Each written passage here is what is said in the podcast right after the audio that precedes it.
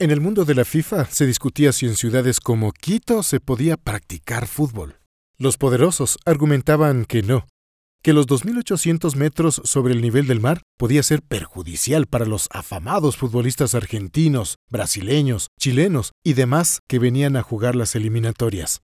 A Carlos Campaña y Marcos Vaca, fotógrafo y periodista de la Regional Ambato de esos años, les pareció buena idea buscar cómo se juega fútbol en los páramos. Y encontraron Yangagua, en Tunguragua, y probaron que el fútbol se disfruta en cualquier lugar.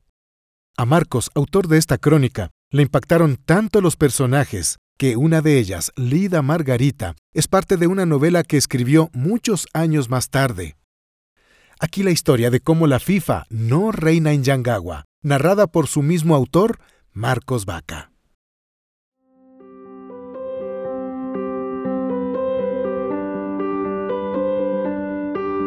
Las personas se convierten en los relatos que escuchan, porque una buena historia puede tocar nuestro corazón. Todos somos narradores del relato de nuestras vidas. Nosotros escribimos con el corazón y te presentamos Historias de Voz, las crónicas de El Comercio.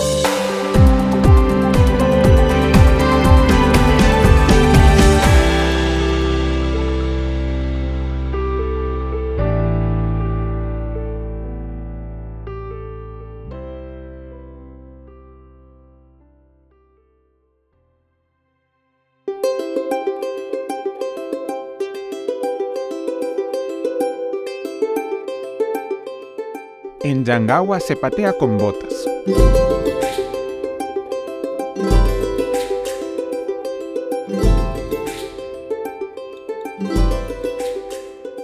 En esta comunidad indígena de Tungurahua se disfruta del fútbol sin pupos y a 2.800 metros de altitud. Los cachetes de Lida Margarita Tuquerés están rojos por el frío y por el ejercicio. Juega de delantera por la derecha, pero cuando puede, baja a colaborar en la media cancha y con ello el equipo gana en creatividad a la hora de atacar. La niña de 12 años no es muy alta, pero su velocidad le permite evitar las embestidas rivales.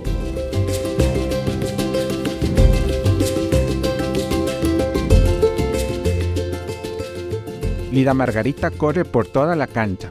Cuando es necesario, sus botas de caucho negras y desgastadas no paran su ingenio y su poncho rojo tampoco le resta movilidad. Se le ve disfrutar el fútbol sin importarle los inconvenientes deportivos de vivir en Yangawa. Esta comunidad está alejada del mundo moderno y el fútbol se practica en poteros o pisos de tierra, con arcos de madera unidos por sogas. Los jugadores llevan, para evitar los vientos fríos, ponchos, bufandas y de vez en cuando zamarros sobre todo en el invierno de estas montañas y praderas del suroccidente de Tungurahua. Aquí, a 35 kilómetros de Ambato, nada es un impedimento para sentir el fútbol.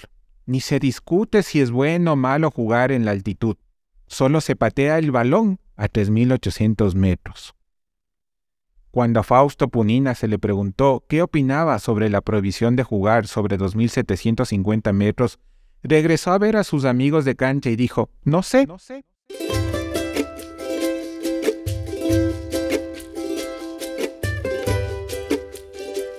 Poco se conoce de las noticias futboleras y por eso ni Macará ni técnico universitario, equipos de Tungurahua son ídolos de esta comunidad indígena. Liga de Quito o Barcelona ni existen en el imaginario de los chicos. El único equipo que palpita en el alma de Punina es la selección nacional, porque tiene en su casa un DVD de la TRI que disputa el Mundial de Alemania de 2006. Me gustó el partido con Costa Rica, dice tímidamente Punina, pero no recuerda qué equipo ganó ese torneo. Los canales de televisión no llegan a este páramo y por eso no se sabe que la Liga de Quito es el puntero del campeonato ni conocen que Francisco Ceballos volvió a la selección. Pero Ángel Túqueres, de 15 años, sí se alegra cuando habla de Musugñán, equipo al que admira y que compite en la Liga Yangawa cada domingo. Pero para ver los partidos debe caminar más de media hora. Para disfrutar el fútbol no es necesario viajar tanto. Los jóvenes y niños de la comunidad Yangawa se quedan a diario pateando el balón en la canchita de la unidad educativa Yangawa, la única del pueblo.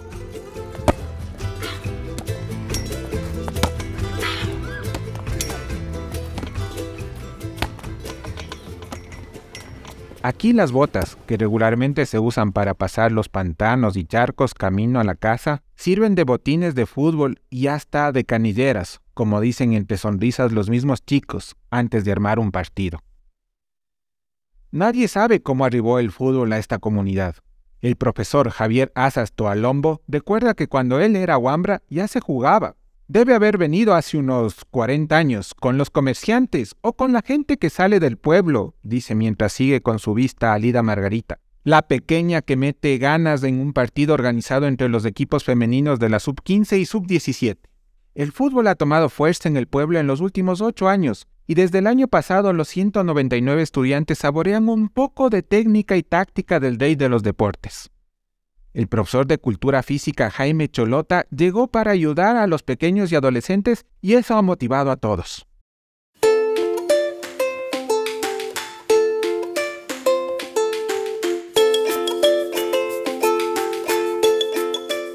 La diminuta Lida Margarita es tímida y casi cerrando los ojos cuenta que el profesor le enseñó a jugar.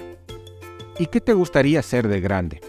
Jugar más fútbol, responde con una leve sonrisa y un español mezclado con quichua en medio de las risas de sus compañeras de equipo.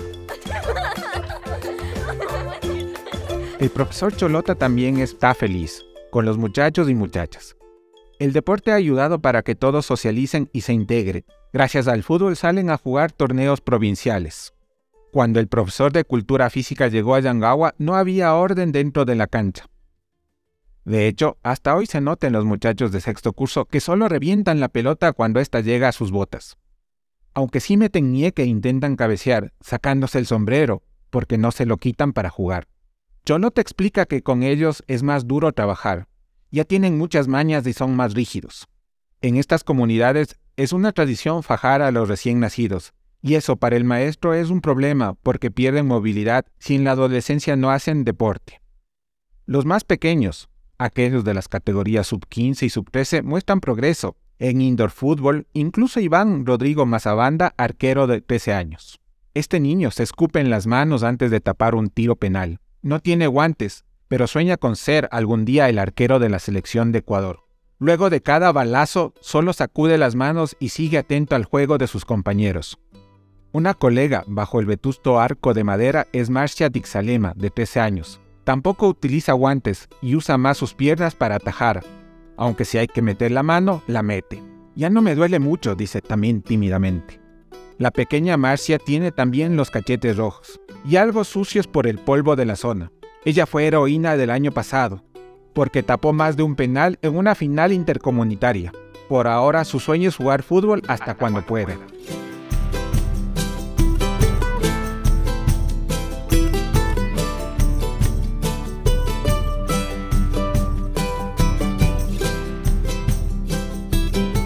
En Yangawa la mayoría de jóvenes termina el colegio y muy pocos van a Ambato a, a continuar los estudios académicos en la universidad. La gente se dedica a la agricultura y al ganado.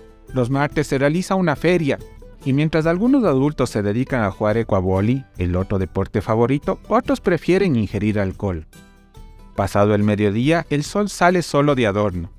La temperatura se estanca en 6 grados y la llovizna espanta solo a los extraños de Yangawa.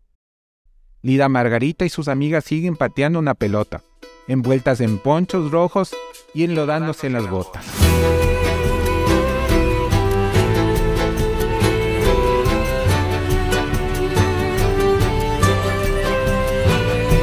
Una crónica de Marcos Vaca.